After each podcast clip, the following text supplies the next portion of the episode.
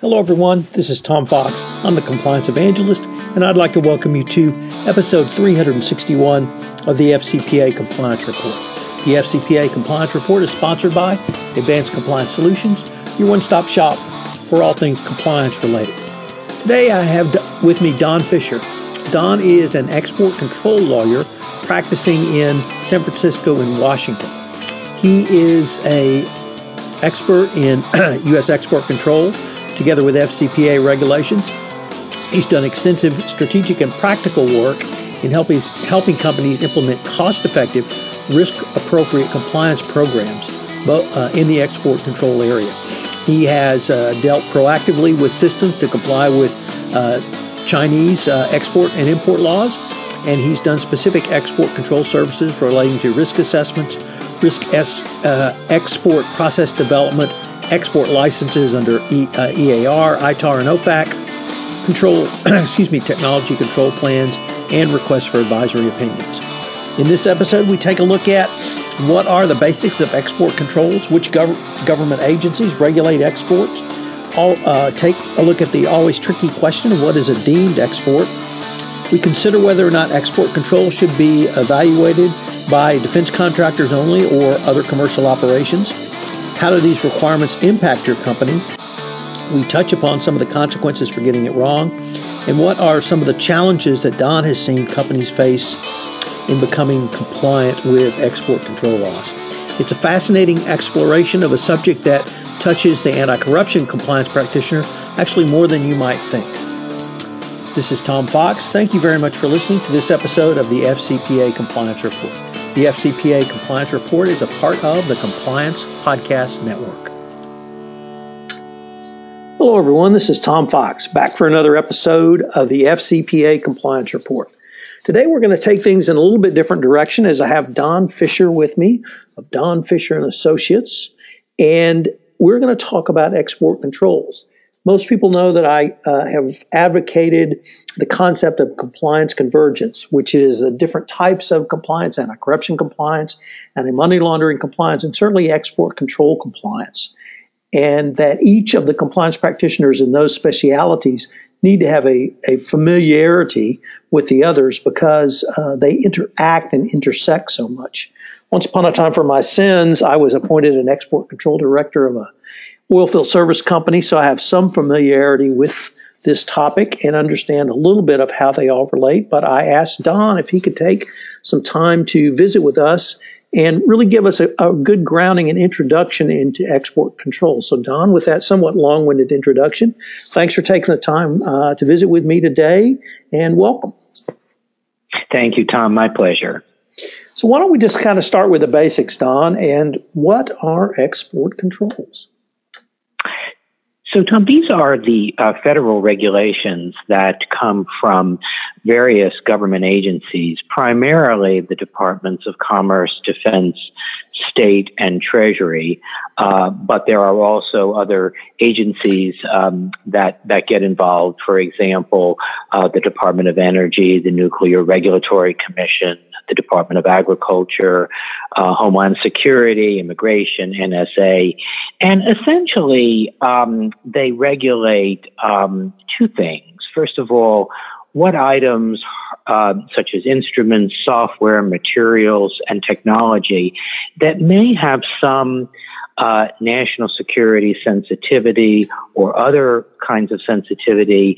Um, uh, they regulate what we can transfer or send out of the country internationally by any means. And if we are going to export something that meets um, a level of sensitivity by one of these agencies' definitions, then it may require uh, an export license or prior authorization.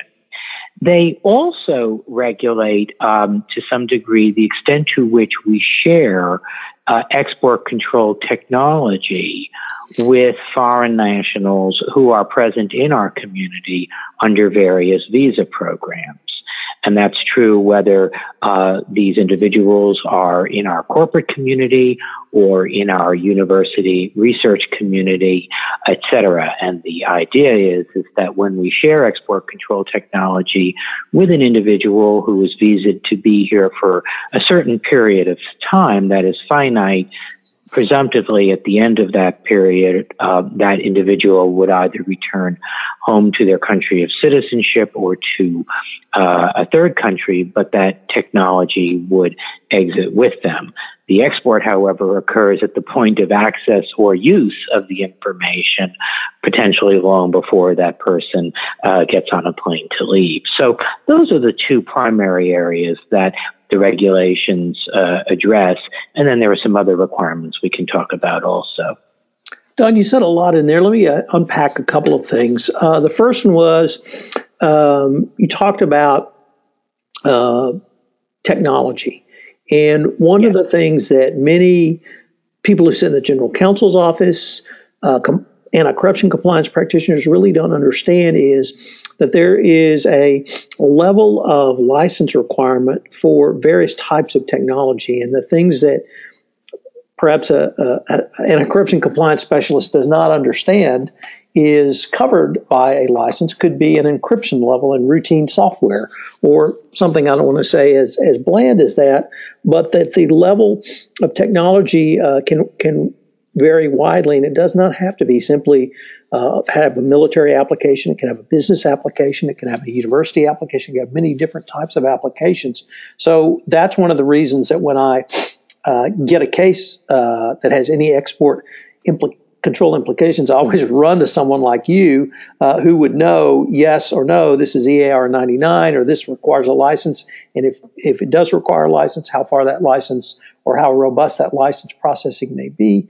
The second thing you said, though, was a concept that, that really still um, confuses a lot of people, and, and I would call it a deemed export, but you give a much more uh, detailed explanation of it, which is when you deliver the information to a foreign national, it's not where that occurs, it's when it occurs, and if it occurs in the United States, uh, that's what I've always understood to be a deemed export. So I was wondering if you might expound a little bit more on both of those points. Yes. So, um, with respect to um, things that are export controlled, you're quite right that from the government's perspective, they could be um, items, instruments, software, materials, or proprietary technology. That is to say, technology which is not already in the public domain. That is either dual use, that is to say, civilian, by design and application, and we may use it uh, in industry and we may use it in research, but is sophisticated enough to uh, inherently have a defense capability. So, so um, based on the Commerce Department's control list, they they require prior authorization or they regulate items that they consider of dual use concern. Um, the State Department, on the other hand, uh, regulates or has jurisdiction over items that are specially designed or modified for defense purposes. And uh, the definition of defense uh, under the ITAR um, can actually have many broad applications. We can purchase best in class research instruments that were designed for defense purposes. They're commercially available, but it's up to us to manage either their international transfer or the sharing of those items with, with foreign nationals. So there's the dual use side and then there is the defense side. And you raise a good point that with respect to foreign nationals uh, and this concept of deemed export, um, it's it's nuanced insofar as we might have certain kinds of instruments, defense instruments, or we may have certain kinds of technology, and when we provide that to a foreign national um, for purposes of their particular position in research or in industry then uh, that is considered an export because, as I said earlier, that individual is presumed to be in the United States only for a finite period of time. And it's at the point of sharing that technology, either by access to it or use of it, depending on the type of technology um, and, and whether the State Department or Commerce is governing it. Um, when that technology is accessed or used, that's effectively when the export uh, occurs.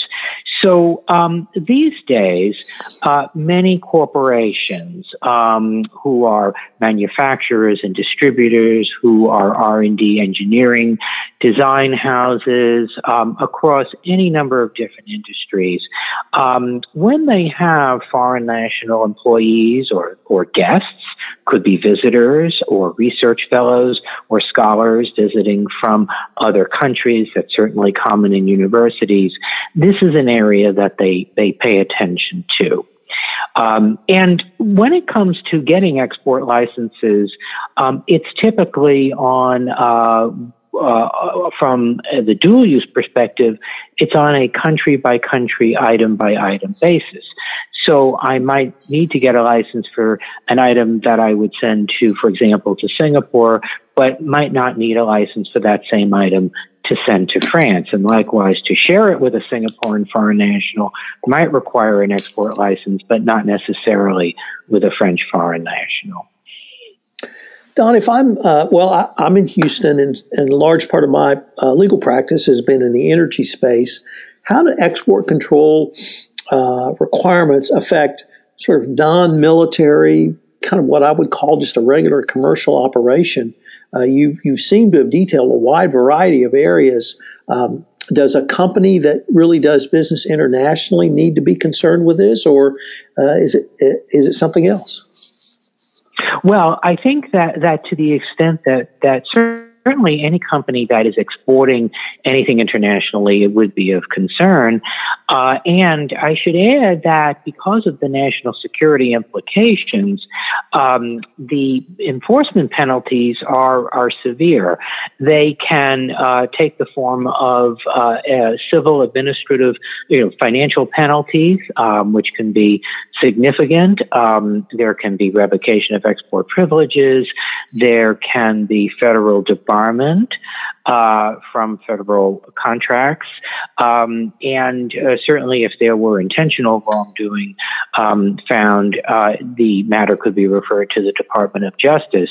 But to your point, Tom, I think it really affects anyone who is engaged in, um, technology that may meet these definitions of sensitivity right here in the United States. Again, to the extent that they might um, uh, validly employ foreign nationals, um, uh, or, or, for example, if they have procurement programs where they're sourcing components internationally, um, and and those those suppliers come to the United States to understand the process that's required, or if there are international customers who come to the United States to understand, you know, what it is that that they're getting, um, all of those things really have an impact on uh, a domestic corporation um, in this area.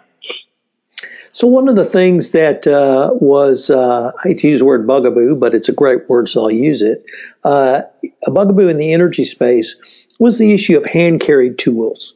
Uh, typically, uh, oilfield service worker, particularly one in a repair, would travel to an overseas location, uh, would take his tools with him, uh, and these were not simply a hammer, a ratchet, and a screwdriver. These could be uh, up to a million dollars worth of sophisticated tools to work on an oil rig, to work on a uh, any type of oil field service equipment.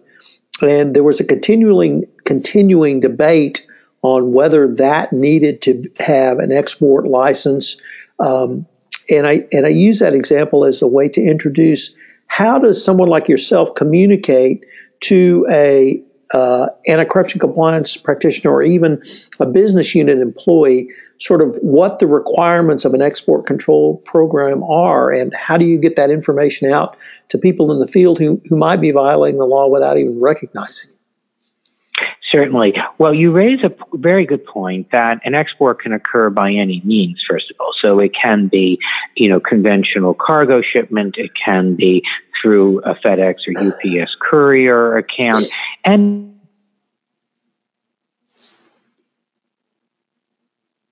is if we are hand carrying a tool of trade um, for um, uh, occupation abroad or research abroad, what you know, could that item be controlled? And the answer is absolutely. Now, then it depends on the sensitivity of the item and which agency, state or commerce, is actually governing it.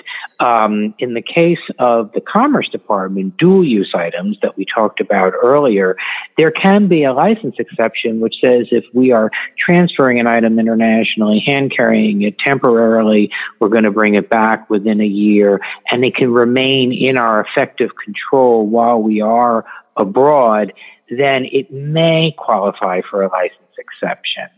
On the other hand, if it's a State Department an item. Let's say, for example, we were bringing um, either it could be a technical data or software that is governed by the State Department. It could be a sensor. It could be any number of different kinds of instruments. Then uh, all State Department items are presumptively um, require an export license, even if we're just using them temporarily um, abroad. So it really depends on the item and and and the sensitivity and which agency is governing it. And I think that this is a matter of awareness. And so for um, for anti corruption professionals in a corporation or for those tasked with um, overall compliance integrity. Um, I think it's it's really important to get the word out that um, uh, there are these kinds of export controls that can have an impact on on on how the company conducts business, and uh, and so for individuals who uh, whose responsibilities either require shipment of things or the hand carrying of items, notifying the appropriate person in the company proactively of that intention is really um, the the best thing to do. Typically, with enough time, it is possible to get an export license unless it really is um, an ultra sensitive item to one of, of several, you know, absolutely prohibited countries. But with enough lead time, um, often it's possible to to get the compliance protocol in place. So I think internal communication to the individual who is designated as the export control go-to person is really critical. Don, you uh, listed some of the penalties that a corporation might face uh, for a violation of export control. But w- one of the things that uh, struck me when I first came into this area was this this can be actually go to jail kind of stuff. That we've had cases where individuals were uh, criminally prosecuted for violation of export control. I was wondering if you might detail some of the, the higher profile cases and, and what that meant to those individuals' liberty. Sure. So let's start with what I call inadvertent or or or, or negligent errors. Um, the regulations, both the dual use controls and the State Department defense controls, they have mechanisms to disclose or to report um, errors that that occur, and and and that's that's not, of course, uncommon since given the complexity of the regulations, and so um, uh, and and normally that results, depending on the gravity of the situation, it may just result in a warning letter based on a commitment to rectify the situation going forward.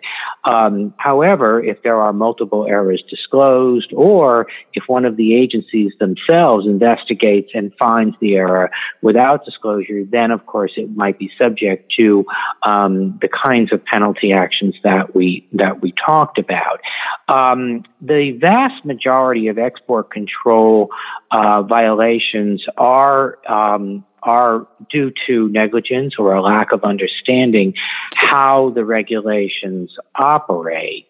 And and those where the agency perceives uh, an egregious disregard for the regulations and or intentional wrongdoing, those are the ones that may be referred to the Department of Justice for criminal prosecution.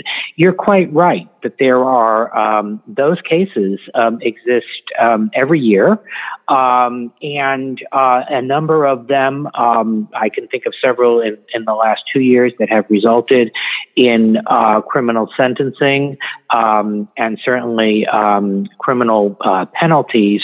Uh, and the bottom line is that any entity that you know suffers that really is going to have a significant problem going forward, both for purposes of maintaining their export business, but also um, they're going to end up on a watch list that is going to be published in the Federal Register.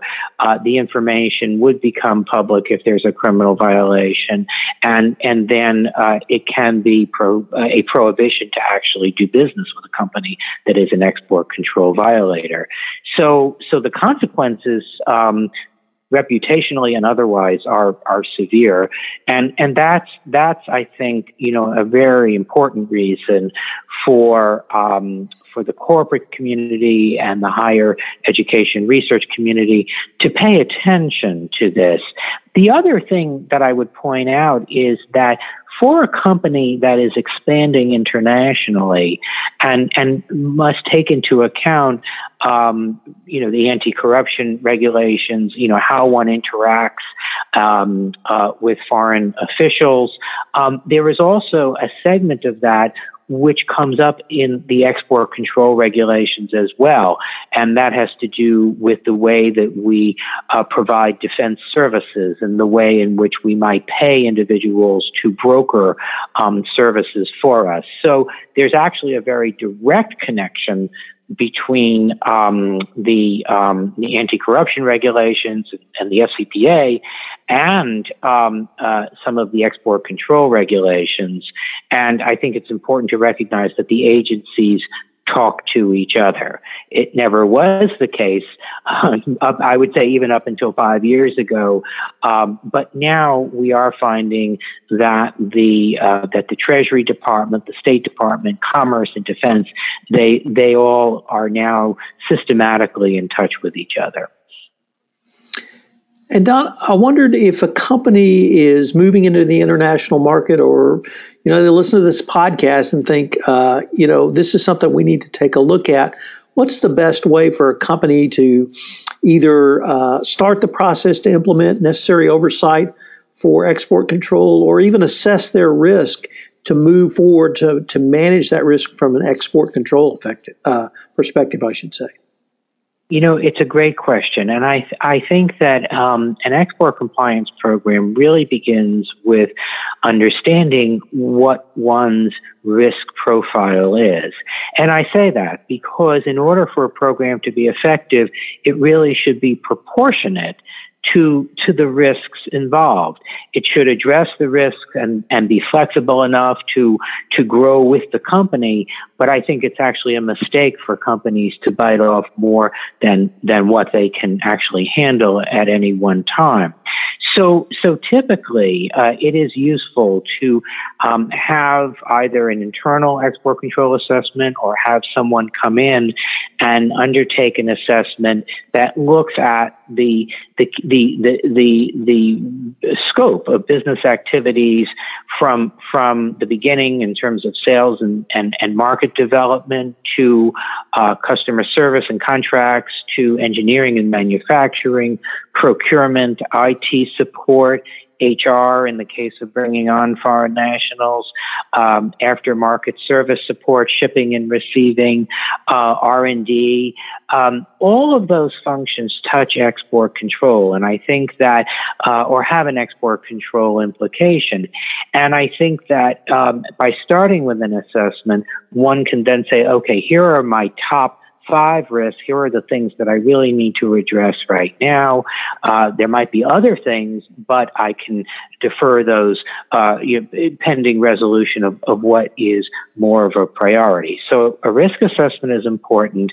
And then once we know that, once we know what our risks are, then um, incorporating into our standard work procedures very transparent, easy to follow export processes. And I, I mentioned all of those phases of business development, uh, contracts, etc., um, procurement and manufacturing and engineering, there there would be an export control process incorporated into each of each of those functions standard operating procedures, and um, and and once that's done, the next thing is really training, making sure that um, the that corporate personnel, or in the case of universities, academic and research personnel, um, are aware uh, that these export processes exist, why they're important, and who the go to person is in the organization to ask for help.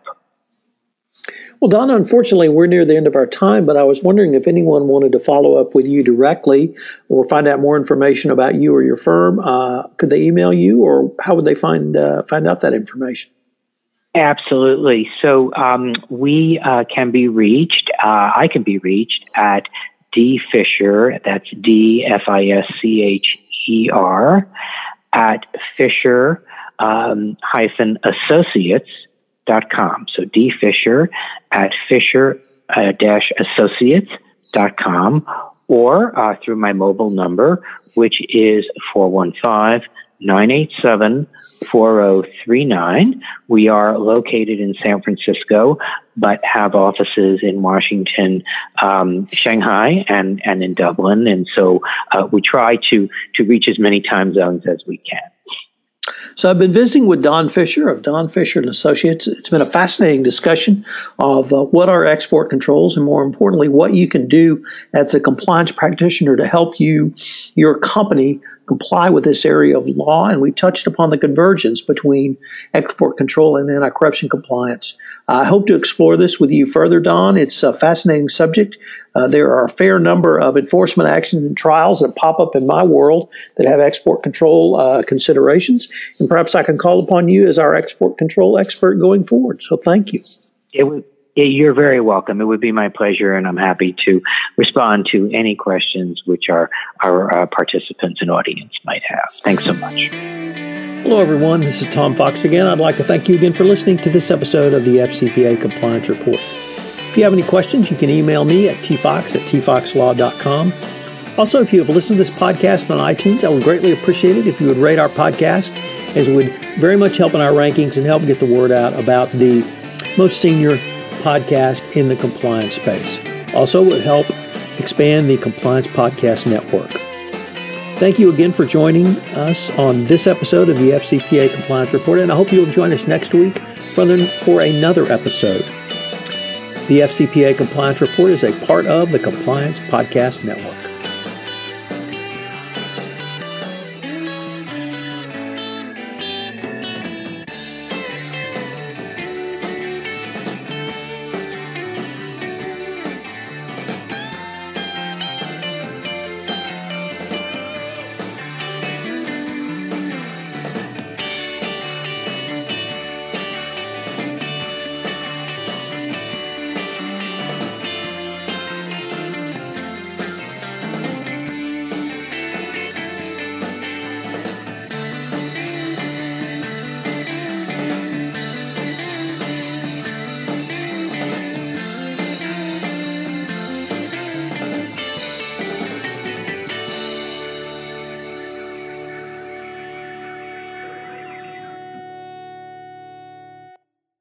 This podcast is a part of the C Suite Radio Network.